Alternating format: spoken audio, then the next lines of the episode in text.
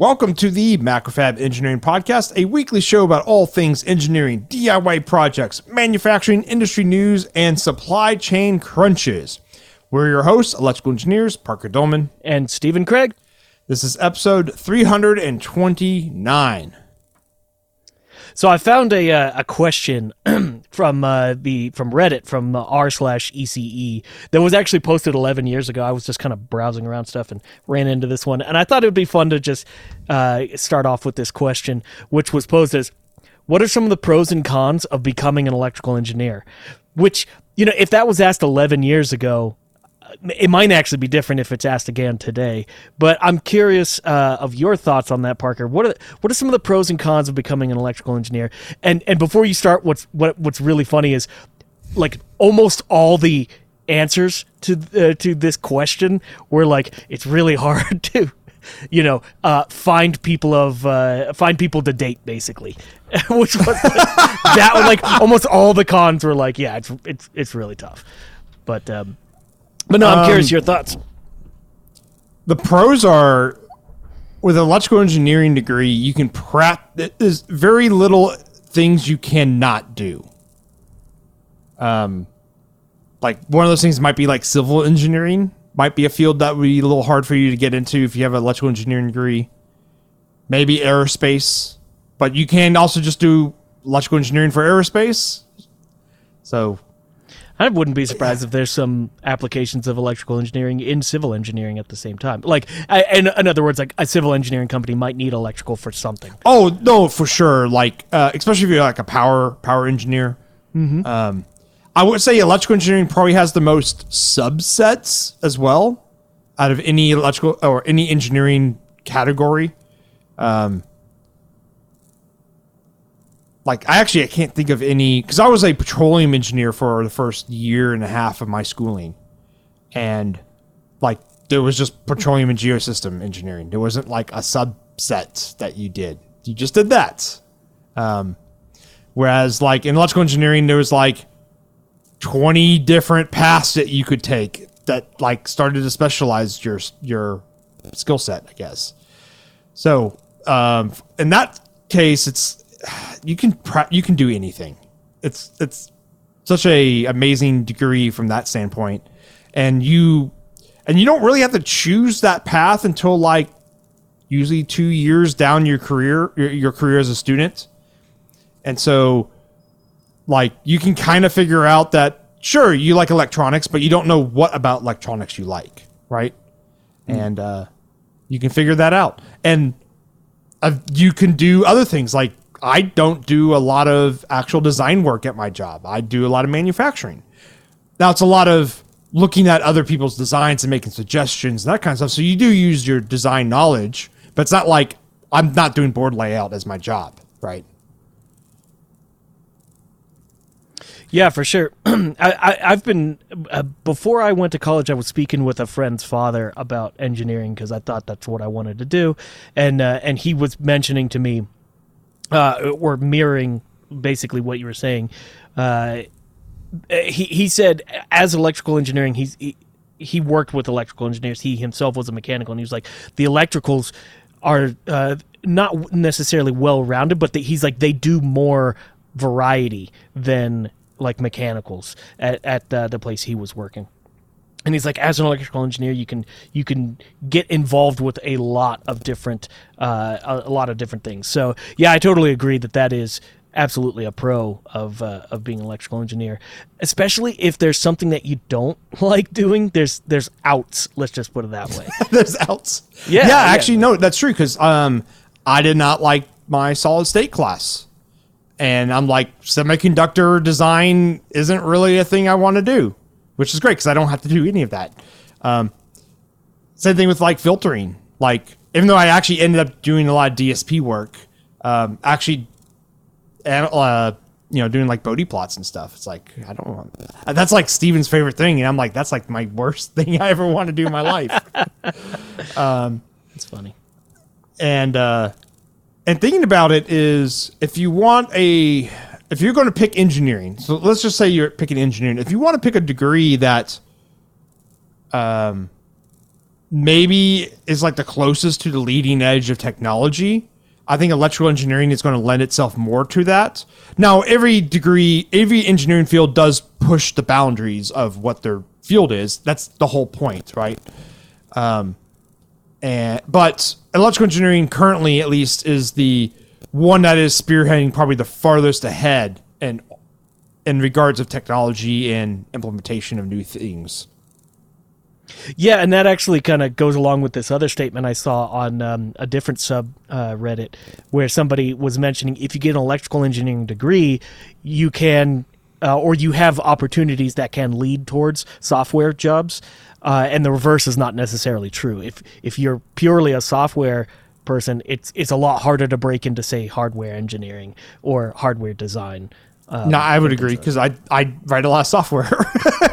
right, right, and we've And we've actually- talked we've talked to people on this podcast and, and even some of our friends who are like, hey, I want to get into hardware stuff, but it's it's difficult, uh, even though they've been you know coders their entire life. Hmm.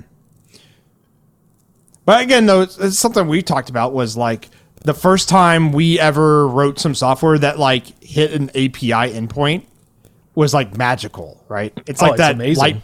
It's like that. Uh, it's like a whole new world opened up for you in terms of like your toolbox, right? Um, it's the same thing with like if a software person is going to do hardware, though. It's like the moment they make that LED blink, they're like that's their tool chest opening up and like, you know, becoming one. Ignorance is bliss, though. At the same time, like eh, like eh, as soon as you know that, now you start thinking of like, oh, on this project, if I if I do this special thing. Uh, that now I know that knowledge, I have that knowledge. I can now design this new extra thing to it, and, and it explodes and gets really large uh, because now you Oh, know you it's talking about like feature creep? Yeah, because now your skill set is is larger. It probably shouldn't be because all you've done is hit an API endpoint. but but yeah, no, I mean I, I'm never gonna say no to uh, learning more and, and growing for sure. So what's a con of being an electrical engineer besides Um, uh, having trouble dating? Oh man, what's a con? Oh, You know, I, actually, I got I got a quick quick thing on that. Yeah. uh, being an electrical engineer actually helped me with with my wife because uh, so I I met my wife online actually. And uh, the first time I went to visit her, I actually went to. Uh, she was living with her parents at the time. I went to um, her her her folks' place to pick her up. you fixed you we fixed her going out. mom's computer. No, I walk I, I walked in and she needed to go do something. So she basically I like I say hello and then she dumps me off in the living room with her parents. But it worked out because her dad was a lawyer at Texas Instruments, so I got to like nerd out on oh. electronics for a while, and he loved that. He- like that was way to my advantage. So He was just like, marry my daughter. Actually, no. I, I, this is dead serious. This is true. After that first weekend that I met them and her, her- eh, he was like, "Yeah, if you want to marry this guy, that's cool." Like he he had met me for like a, a grand total of like an hour and a half. a con is definitely uh, everyone. Once someone knows that like you can fix computers, even though that's not what you do, because for some reason that's something that electrical engineers can just fiddle around with computers and make them not be broken again. Um, everyone wants to fix your computer or get your. Everyone wants their computer to be fixed by you. I should say. Um, another one in chat was uh, from uh, was uh, explaining that you're not an electrician as well because you're an electrical engineer, not an electrician. Generally, you end up doing that own work yourself as well. So, like, I do all my own electrical work around the house. yeah, actually, I think that- I th- I, go go for it. Well, well, what I was about to say is the uh, uh, I think people just assume if you're an electrical engineer, then when anything electronic is happening, then you'll know something about it. That you'll like, like The unfortunate thing is it's true. well, it's it's true, yeah, but like that doesn't mean you have an intimate knowledge of it. Like you could guess on a lot of things, right?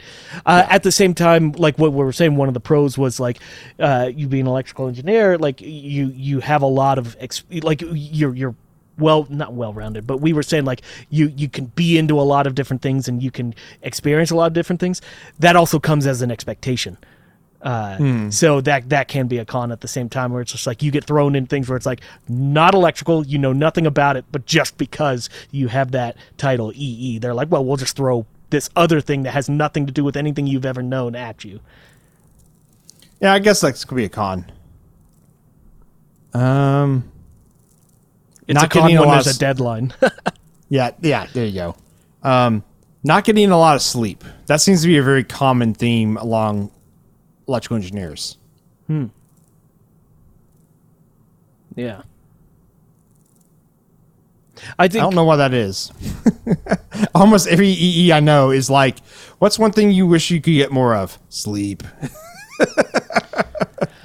this this is I'm probably saying this out of out of ignorance, but um, what one of the things that I'm I'm a little bit jealous about when it comes to like say mechanical engineers and things.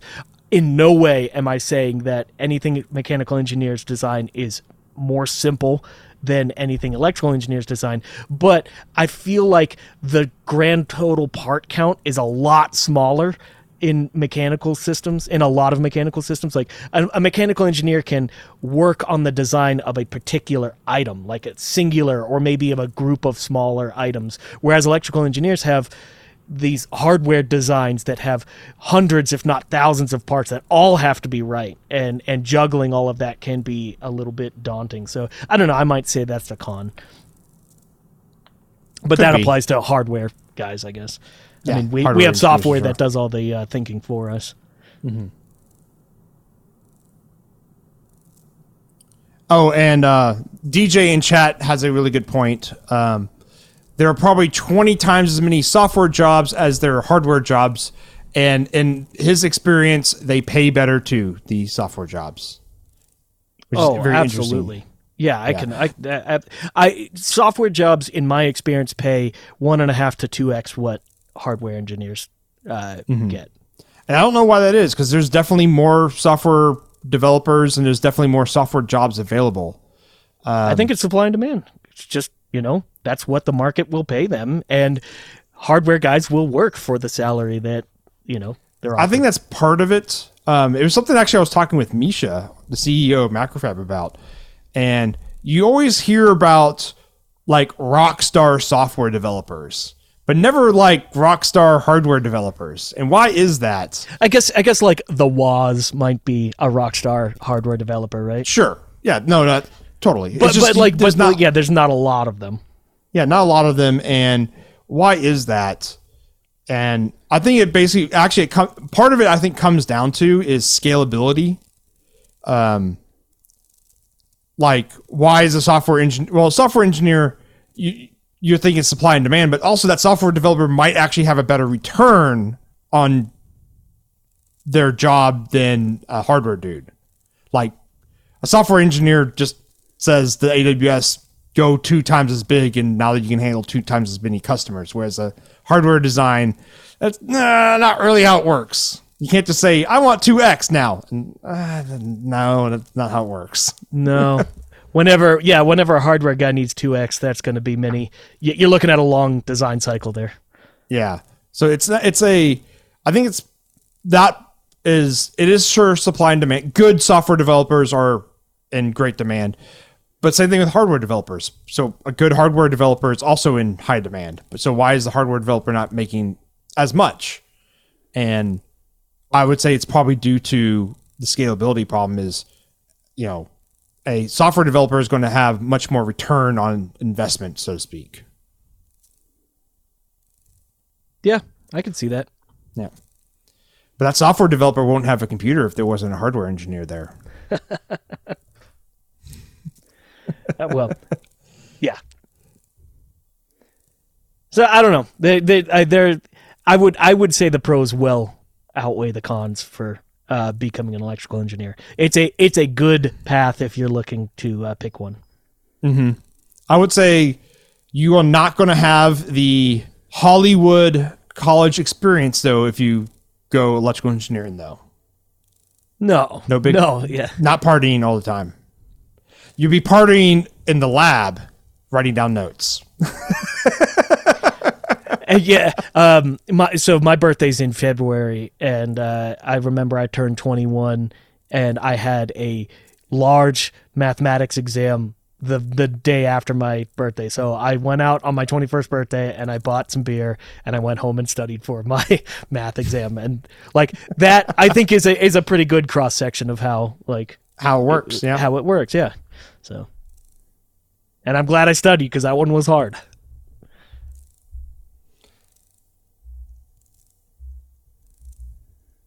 All right, so yeah.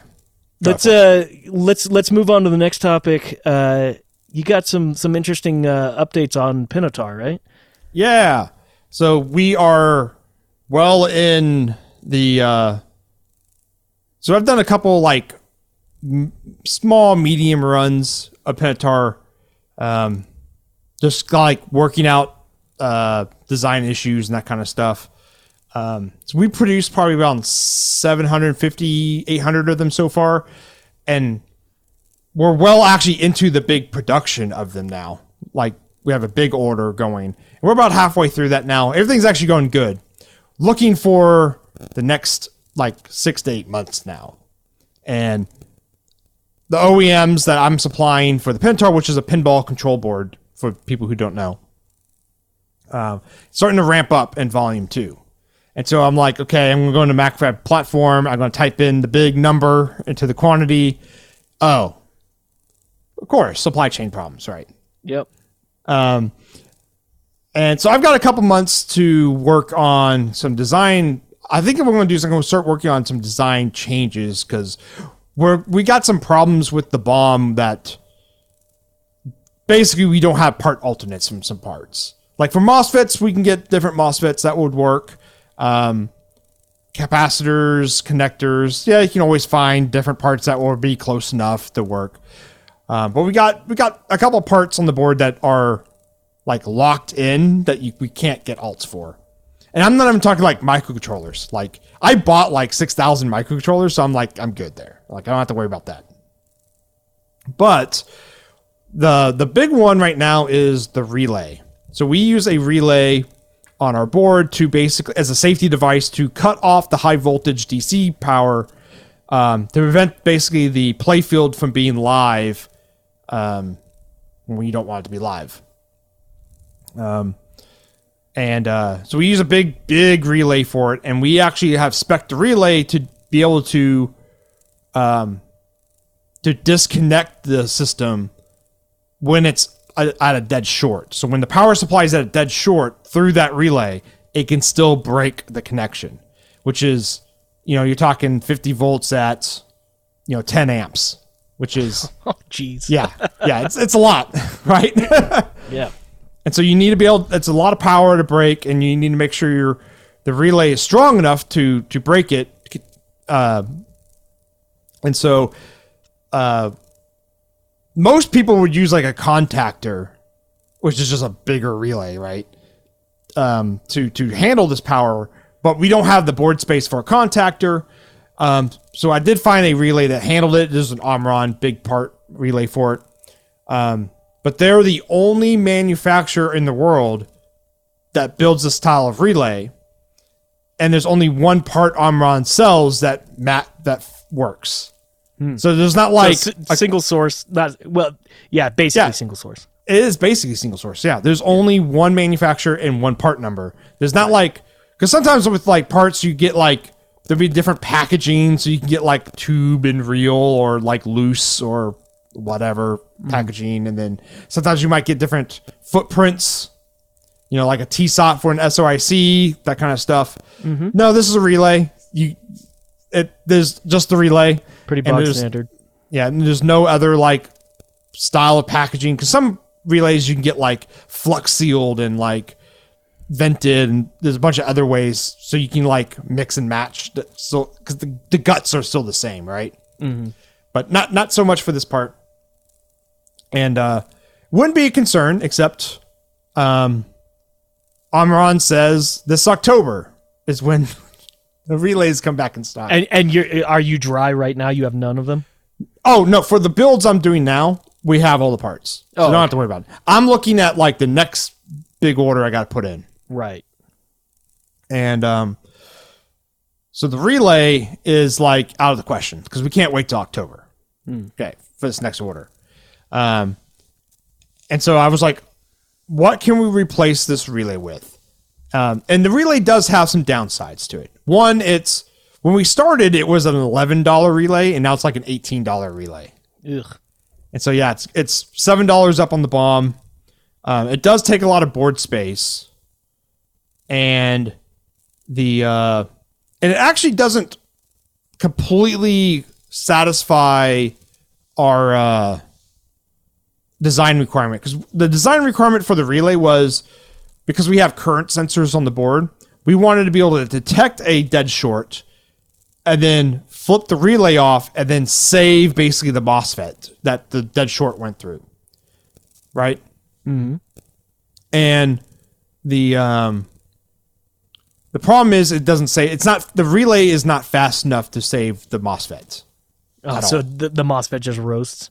Yeah, the MOSFET in the 50 milliseconds or whatever just burns up. And they're, the MOSFETs are rated for it too. It uh, or, or rated for the continuous. They're just not rated for the instantaneous of like that ginormous power supply and, uh, and its big capacitor bank dumping through it, you know, at once. And sure, we can spec MOSFETs that can handle that instantaneous and stuff, but the cost of those outweigh basically designing a protection system. Um, so we don't we don't have a a like man, it's like the difference between like six dollars a MOSFET MOSFET versus like a dollar, right?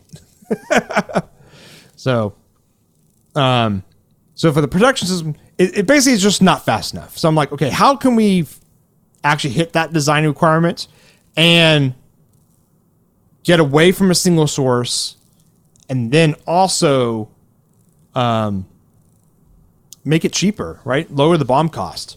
Um, so I'm I started looking at solid state relays. Um, the only way to make the solid st- uh, that solid state relay to hit all those things is to have like an industrial one that's like off the board, and I don't want to do that. Like all the board mount ones are just way like it's like seventy dollars for the part. Yeah. Yeah. Yeah, it's like no, that's not going to work. and and so it's 50 volts. What kind of current would be flowing through this? Ten amps. Okay. Okay. 10 amps. Like and 10 amps continuous. Uh, can be. Usually it's not though. Usually it's like A few. three, four, three, and then spikes up to 10. Yeah, spikes up to ten. Okay. Um, so yeah, there's nothing really in the solid state relay wor- world that would work for it. Um, and so I'm like, okay, what about just a really big MOSFET? Yeah. right? Just do just do like a pass transistor PFET, right? yeah. And um, so I was looking at MOSFET drivers, uh, like the IRS two five seven five two, which allows you to use a N channel MOSFET as a high side driver. Okay. Yeah. Yeah. Yeah. that's also the thing is this has to be a high side cutoff Mm-hmm. because we want to be able to cut 50 volts off off the board. I mean, you're cutting this to the whole playfield, right? Yeah, the whole playfield killing all the 50 volt line. And so um, I haven't really looked at at um, um, PFETs yet. Um, I basically just started looking at like maybe a big N channel MOSFET with a a big MOSFET driver. Because the great thing is we're not having PWM in it; it's a on or off, right? Right, right. You see, the first thing that comes to mind is a load switch, um, which adds some complexity, right? But it handles everything. The hardest part is getting one that does 50 volts, 10 amps. Mm-hmm. Um, but perhaps you can get a load switch controller that handles all of it. Um, it might even have the current sensing in it, and having one like monolithic package would be pretty cool, right? That just Well, we does already- what you want. Well, our microcontroller on our board does our current sensing. Um, so it doesn't really, we don't really need that solution. How are you doing that? Are you just measuring it through like an A to D, or are you doing like a comparator circuit? It's a right now. This is actually what we're going to talk about next with the supply chain problems. Is we're using a current sensor, um, Okay. kind of like an Allegro. We're using like a TI part now, right now. That's got um, it's an SOIC part that um, current goes or your your current path goes into the chip and then out the chip, and then it's I think like a Hall effect sensor or something like that inside of it, um, and then it just outputs an 80s uh, analog signal that we just read off with the microcontroller. Mm-hmm. Um, so yeah, the relay to MOSFET is the next big thing, or PFET, or whatever ends up working. Um, that's going to be the next big hurdle in the supply chain. Because the great thing is, I was looking at MOSFETs that would fit this spec, and there's like a hundred out there, and they're all like the same package, right? The you know big old through hole package. And I'm like, good, perfect. That gets rid of that. Now we do kind of trade. You know, if we we need a MOSFET driver, most of them aren't actually compatible with each other. There's a lot of variations in them. Now, this IRS part, there seems to be a plenty on the market, though. It's not like that these are short in supply. So I'm not too worried. There's like forty-five thousand or something like that part on this on the market right now. So not too not too worried about it. Yeah, Much I'm- better than what we have now. Oh, sure. Well, uh, one of the nice things about uh, using a relay is you get a full isolation, right? When that Full relay trips, yeah. there's nothing. Mm-hmm.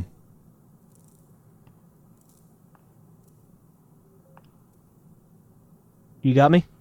I got you. For whatever reason, these just turned off. They, Hmm. they have juice, and I've been charging this entire time. Whatever. but yeah, um, so relays have full isolation. Once that thing breaks, there's nothing there. There's no leakage. There's nothing.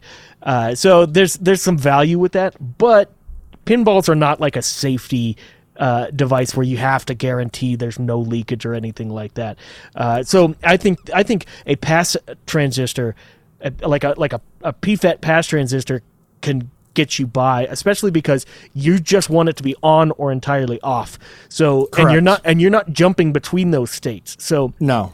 it's when it's off it's not dissipating any energy and when you have it fully on it's just whatever your rds on through the through the Yeah, MOSFET is. the- so it's so it's not burning off a bunch of heat yeah uh, so in other words you're just using it as a giant switch i think that's going to be your, your easiest route to to get by in fact i found a i haven't really even looked through this much but um I, I posted You found me a link up- part number already? no, I found you uh, actually an article that's just basically uh, a, a primer on high side FET load switches uh, that I think is probably a decent read on this kind of thing because you, I mean, it should be fairly easy to control. You may have to, you know, play around with um, uh, like the variation between FETs to get what you want.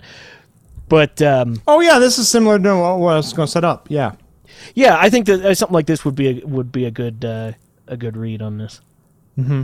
So, um, and PFETs are really easy to work with as a high side um, pass element.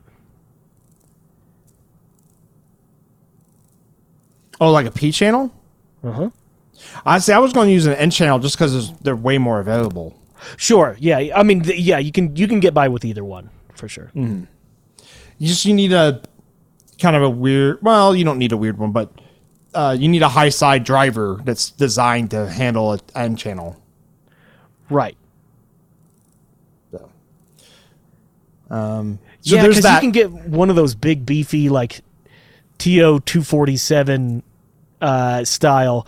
Um, you could you could even do like bend the legs over and bolt it to your board if you really wanted Mm-hmm. it to be robust and you know be there forever. And instead of just like standing up flapping in the breeze, although that would work as well too. Like you, you, I mean, pinball machines are not in like a continuous like terrible vibration environment, so but still, it might it might be better to just bolt it down to your board. Um, Yeah, if yeah. you if you wanted to go with one of those through hole well, and a little bit of heat sinking won't ha- uh, wouldn't uh, hurt it either. Yeah, yeah. Also, what's nice about those packages is um, uh, you have isolated the the hole in them is Mm-hmm. isolated, so you can uh, you can just bolt right to it and not have to worry about shorting anything out.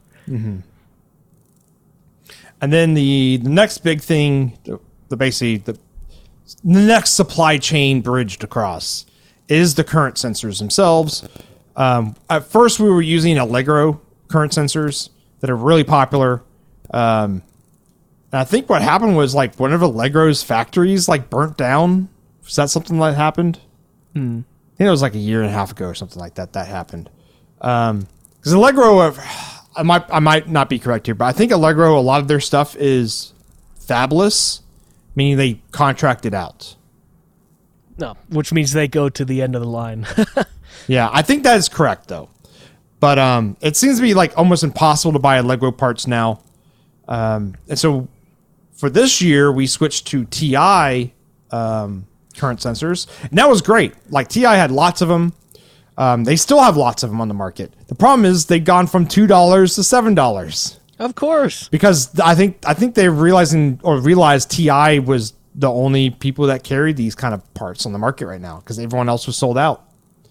Um, so we're going to uh, remove the current sensors and we're going to go to a more dis- a discrete uh, setup. I guess we're going to have a you know a little instrumentation differential op amp, and then just use a current shunt and use a little pat you know a little of a little bit of capacitance, a little bit of little resistors, and be nice and good and go.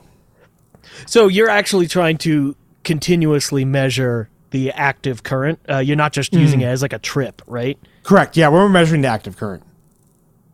What's the? Uh, I'm I'm curious. What's the what's the purpose of that? Are you reporting that back to the computer? Yeah, th- no, uh, the microcontroller itself is controlling that. It's got some predetermined limits of like what is it would consider a safe environment and what's an unsafe environment. And so if it basically talking back to the computer to be like, "Hey, there's a problem," and then the computer goes, "Oh shit, turn it off." That's way too slow, right? I, I, I just imagine a variable in there called oh shit, and it goes from zero to one, and uh, It wouldn't, wouldn't surprise me. That's what it's called. Because because I'm thinking if, if you're just looking at trip points, it might even be easier to not even look at a differential op amp. Like, do you care about all the values? If not, just do comparators. You know? Well, it could it could be different depending on the machine. Oh, okay, okay. So you want to be able to program it and set it. Yeah. That. Okay. That then that's totally reasonable. And we we do like to have maybe like a way to it could test which coil it is too um which knowing the uh um the uh, uh actual currents would be useful Right. Yeah. So you're not looking. You're you're looking at just current for all kinds of situations, not just faults. Mm-hmm. and that's just on the solenoid side. We also have a current sensor that's on like the servo motors. And that's really useful because we can detect like hard stalls and stuff. So like if they, mm, yeah. if a servo motor stalls out instead of just because the servo motor is just going to keep trying to make its its goal um, because it doesn't know it's stalled out right? Right. and so if we know it's stalled out we can go okay something's hung up like a you know pinball is in the way right? Like or stuck in the gate and so we actually can detect that stall um, and uh, either turn off the servo or do something else uh, with the servo like back it off or something. Um, one thing i wanted to do with that is um, i haven't seen an oem do it yet but you could use that to like detect um, when uh, you can use it to detect like if a ball hits a servo, like something that gets actuated by a servo, you could detect that current spike as well. you do a lot of cool stuff with that sensor, but uh, right now let's just use the basically make sure servos don't burn up. Yeah, as long as you're reading fast enough, right? I don't know what Yeah. your sample rate is. I mean, It's you probably enough. don't. You probably don't need to read ridiculously fast, but if you are trying to catch fault things, you Mm-hmm. got to read faster than you know something burning. Yeah, it's it's within. I think it's that same as the kernel speed, so it's fast enough. oh, that yeah, that's that's really fast. Yeah. Th- I, this is a great example of why I think it's valuable to be able to design discrete level things as opposed to just like finding some like oh this is an off the shelf solution that does everything I need it to do like as soon as you design that in and it goes away like what do you have You've got nothing right Nothing. so being able to pivot and do this uh, allows for um, allows for you to be more nimble with making changes Yeah, yeah, it's it's interesting where increasing your BOM count actually makes you more supply chain uh resilient resilient. Yeah, Yeah. resilient. Yeah. Well, and and the thing about it is, you know, uh, using a MOS as a as a pass element, uh, you have so many options out there that you know if one goes out, like there's probably a line of them that will. Oh yeah, that's what I'm saying. It's that. like so. I found a hundred N channel MOSFETs that were all in stock over the quantity I needed that all fit the specs that was I'm like 100 volts, you know, 20 amp, et cetera, et cetera, and like low RS on. Yep. And yeah, they all. I'm like, yeah, there's like a hundred or so different parts that are, and those are the ones that are just in stock. Um, if you check that box off, there's like a thousand something. so Yeah, yeah, that's that's that's really cool. And and as you're doing that, you can make a list of all your acceptable substitutes and hand it to your CM, and they will love you. yeah, they will love you because they they will just buy those. Yeah, yeah. They don't even have to ask you. They just look at your sheet and what's the next one down the line. Yeah, next down the line. Yeah, that's cool. Yeah, so, So- I'm going to when I get the design for the re, the relay one's the one I'm going to do first. Um, I'm actually what I'm going to do is I'm going to make a board that has the relay or not has the relay has the MOSFET and has like the driver or however I do it. My solution will be on this board, and I'm actually going to make it the same size as the MOSFET. I got mixed up. Same size as the relay that has the pins, and so that I can actually just desolder the relay off the board and put this solution on the board to test it. So it's like okay, it gets a 12 volt signal for enable basically, um, and then the 50 volt lines and input output should be good. Should work fine. but actually make it like a sub module so I can like build a couple of them and actually put them into the real world to actually test them to make sure they perform how we you know expect them to perform. Because sometimes weird stuff happens.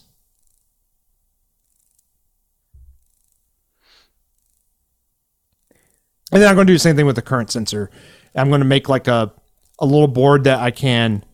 Um, I'm going to use like those because it's an SOIC package, and you can get like J lead headers that are that pitch, which is what point what what's that pitch one point something anyways i can't remember off the top of my head the SOIC package pitch but you can get those and so i'm going to solder those down onto the board and then put my board on top and then solder it down and so that basically like make it super easy to convert like maybe 10 boards over to this new stuff just to see how well testing. it works Yeah, yeah yeah. instead of having like a bunch of wire mods, right? Then like building these structures that are, uh, you know, prone to vibration and stuff, and then you have to dump hot glue on it to protect it. You have to coop your boards. yeah, That's cool. So, um, yeah, I guess you gotta you gotta get this done for the next run, right? So yeah. this I is think a little the bit next. I, I have like two months, I think, to get this done. I'm going to probably try to do it by the end of this month, though. Yeah, yeah. Get ahead of the game. At least get the parts ordered and uh, boards ordered to do the solution. Because then, uh, you know, do the change, see how well they work, and then do a spin of the board with those changes on it. And then you have to make that first. Make sure that prototypes well and you didn't bork the board, Right. Then then- production. and then go back to production. So yeah, it is it is a pretty fast turn here. Yeah, yeah, it will be. Cool. It's not like it's unsurmountable though. It's it they're not the biggest changes, and it's not like doing anything exotic. I guess on the board, the board itself's not exotic to begin with though, so it's not like doing anything crazy. No, no, and and you're going from an integrated solution to a more global, um, like um, discrete solution. So it actually, I think it it should be a little bit easier. Hmm. Yeah. At least easier to debug if something's wrong too. and you don't have to pay eighteen dollars for um, relays. Relay. So I- so you have a lot of wiggle room in terms of like if if you if you needed to be a little bit. Uh, uh, if you needed to spend a little bit more on MOSFETs or whatever circuit you're designing, you'll probably still come in under the eighteen dollars. I was like, when I was looking at all those MOSFETs, I'm like, oh, the most expensive one is only six dollars in singles, Right, and I'm like, right. that's so much cheaper already. Yep. I also I've never been a, a big fan. I mean, I know a lot of relays are rated for this. Contactors are better, but um, always on relays where you're constantly driving power through the coil, like eventually that's gonna go. Eventually that's gonna give. Uh, so I you know I, I I try to avoid that if I'm ever designing in relays. Like mm-hmm. their their normally con- closed state is somewhat more of their their uh, nominal state if if I can get away with that. And I think with a MOSFET you can get longer life out of it. Although with these old relays, were they socketed? Were they the kind that you could replace? Oh, no. so they were soldered right to the board. Yeah, soldered into the board. Okay, so yeah, if a relay pukes, then the whole board needs to be replaced. That relay, I think, is going to outlast the board, though. like it's, it's so that relay is so overbuilt because of its rate. It's like it's like rated to 300 volts DC. The big thing with the DC with with relay switching DC, it's not the well, it is the voltage, but the main thing is look at the current what it's actually rated for, because you'll see like it's like stamped for like two volt, 40 volt AC, and then like maybe it has an insane DC, but then you look at the current rating for that DC voltage, and it's like a like an amp maybe. But it's like so when you're trying to do high voltage DC switching and amperage is when like you're you don't get a lot of options. Hmm. So I wish there was a better solution. Well, I, I, think, you're, I think you're going. I think this is. Solution. I think this is the better solution. I think it's superior to what you had before. Because it's one, it's going to switch in nanoseconds instead of milliseconds too. So we might be able to actually hit that other design requirement, which is if someone drops a screwdriver on the playfield, while it's on, which by the way happens because people people never look at the sticker that says turn off before maintenance. Um, and they always will like hit uh, a coil lead with a has a 50 volt line to ground and or across the lead. Um, if uh, we can save the board in that event, basically prevent prevent the MOSFET from from frying, will be good. Yeah, well, I mean, an N channel is going to be faster than a P mo- for the most part. But mm-hmm. the problem is you have the your entire control loop. So you have to the current has to go up, you have to read it, the micro has to think about it, then the micro has to send stuff. So you have some delay there. There's some delay. Um, we did at one point we, we, when we were using the Allegro chip, you can actually have like an overload protection. Mm. And we actually had that enabled, and that still wasn't fast enough for the relay. The relay is still the slowest part. So even like an instantaneous like analog, like an op amp basically trigger, um, basically would trigger an AND gate, and the AND gate would go to zero on the output, and then the relay would turn off. But it's the relay just still takes too long. There's still too much energy basically in that relay. Yeah, so. I mean it has to move physically. Move something. physically has to move. Yeah. I mean, technically, the electrons are physically moving in a MOSFET. You know, the nice thing also with your um, uh, microcontroller situation, you can um, you can have it because the microcontroller remains energized, obviously, because it's mm-hmm. fed from upstream. Um, so you can um, you can leave it in that trip state, so it doesn't just you know flip out and go nuts. Uh, yeah. trying to like in, enter and exit a uh, a, a uh, trip state. So, mm-hmm. uh, but uh, actually, how do you handle that? Do you have it where like if it trips this relay, it it whole or trips the the, the circuit, it, it removes the short. Does it just wait until you re-energize the board to? You have to reboot it. Yeah. Okay. Cool. Yeah. It's kind of a safety thing. Does it give um, any kind of indicator to the? Uh, yeah, it, it lets the. There's a command to that the computer can ask it yeah. See what the state is. Yeah. Oh, there's not like an LED or something that says like, oh, there was a fault situation. Nah. I mean, most time would, you won't. Even, there's a big display in the pinball machine. yeah, yeah. but that display's not run off anything downstream from there, right? I mean, I guess why would a display be run on 50 volts? no, it's not. It's not run on 50 volts. Yeah. The only thing that runs on 50 volts are the solenoids. So, got it. And do you have current limiting on all the other stuff as well, like the LED drivers and things? Oh yeah, there's fuses. Oh okay. Um, okay. Most of that's run. There's some glass fuses, and then there's a lot of PTC resettable fuses. Like everything that's like basically if I was like under three amps, I went with PTC fuses. Yeah. And honestly, actually, PTC fuses haven't gone up in price, which is unusual. I would You have know, I, thought w- that I, I was specking them on a project the other day and noticed that. I was like, these things are cheap. These things are they're really cheap, Yeah. especially when you compare it to like a glass fuse and and like a nice holder and stuff. I'm actually going to reduce a lot of the glass fuses um, on the next board too, and uh, probably go to more resettable PTC fuses because I think that's actually going to end up being if I actually run the numbers, that might be cheaper than because the with the with the glass fuse you have you, I mean they have surface mount ones those don't hold up under a pinball machine because people like just like fumbling in the dark trying to grab the fuse and just rip them Just off. rip it right off the board. Yeah. Yeah. So you have to have a through hole. So you have to pay for through hole pricing to solder them on, and then And then the fuse. and the fuse itself. And so it ends up not being as cheap as you think it might be. And it's like, well, the PTC is like a real part and it's like surface mount and you never have to replace it. Let's just use that. That sounds like well, a I good mean, idea. the, the the difference comes in when uh, you're talking about like safety regulations, because a lot of a lot of regulations require that the uh, the circuit be completely disconnected, and a fuse will do that in a fault situation. Whereas Hmm. a PTC, like we were talking about earlier, you know, it just it just changes resistance. Oh, just, no. but but yeah, Yeah, no, you're right. It goes high Z. right, right, right, right. But in your situation, I, it's it's acceptable. It's totally fine. But, Yeah. you know, Well, no, there's still going to be glass. So, like the 50 volt is still going to have a glass fuse, Right. For sure. And then on the power that come in on the what I'm called the low voltage side, which is the 12 volt and 5 volt that gets mm-hmm. from the from the power supply, though that 12 volt and 5 volt are still going to have a glass fuse.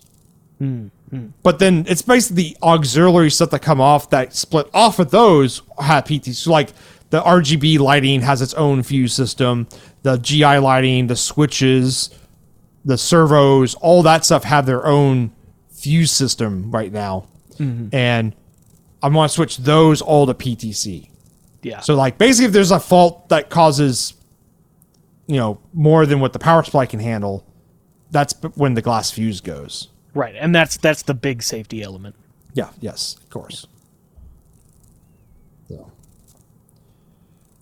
So maybe in maybe next week, maybe we'll have to see. I have some. I have a friend coming over to work on a project this weekend, so I might not be able to get to the MOSFET relay. Maybe I'll get to it this week though. Um, have kind of like a solution and see if people think it's a good idea. But yeah, I'm thinking a a big old chunky N channel with a big driver, and that's about it, right? That's what else do you need? Yeah. Some capacitors, some uh some bypass caps. Uh, yeah, I mean, if if if you're insistent on using it like an, a, a MOSFET driver with the with an N channel, like to you got No, you it gotta doesn't worry have to about be. the you got to you got to worry about the the gate threshold, you know, voltage and things. You don't want to be dropping. 50 volts down because you know a big power MOSFET Oh, might, might yes, have yes, a yes, it might have a threshold voltage of four or five volts somewhere in that range. I mean, like big big guys can be like three to six somewhere in that range. Mm-hmm. Whereas like with a PFET, if you use the PFET and you dragged it and, and you pulled the gate low, you you could get away with with a lot less voltage drop through Mm-hmm. it. So that might be a better situation. Some of those gate drivers will handle boosting your voltage to get That's actually over. what that IRS one I think does. Yeah, yeah, yeah. So I mean, there's there's solutions either way. Like I and I think your situation is easy enough that I, I might look more at a PFET than a than an N. Okay. Because you don't need to go blindingly fast on yours. Like yours is not. That's like- true. So I'd like it to be faster than the than the relay though. I think you you'll get that. You'll you'll absolutely get that. And and and if you're just trying to control a PFET by just pulling its its gate to ground, that's, Yeah, with a B- that's uh, like a really easy with a yeah, uh, or just use another small signal FET um, that just you know it's floating. Actually, there's already a there is already a BJT on that board. The problem is it, it's 12 volt sourced. That would have to be connected to a 50 volt source to make it work. right. Yeah, so you probably need something else. Yeah. Yeah. Or or yeah, you, you look at it slightly different. But but I, honestly, I think that's a that's an easier solution. Although the integrated thing is nice, y- you're you're just building something in that might also go out of stock. So That's like true. looking more towards discrete. Uh, Yeah, even more discreet. Yep. yep. Yeah, so I mean, just a micro controlling a a, a, a a FET that pulls your big monster pass FET to ground is probably your uh, the easiest solution of it all. Just you know, as always, make sure that uh, there's resistance, a small resistance at the gate to prevent oscillations, so it doesn't just overheat and go nuts on you. Yeah, about But- what? 100 ohms ish. Hundred to one K is what I always throw in there, somewhere in that Yeah. range. I always throw about 100. Yeah. Yeah. So So I guess that's. We'll save yours for next week. sure, yeah, that works. Yeah. So that was the MacroFab Engineering Podcast. We are your hosts, Parker Dolman. And Stephen Craig, Later, everyone. take it easy.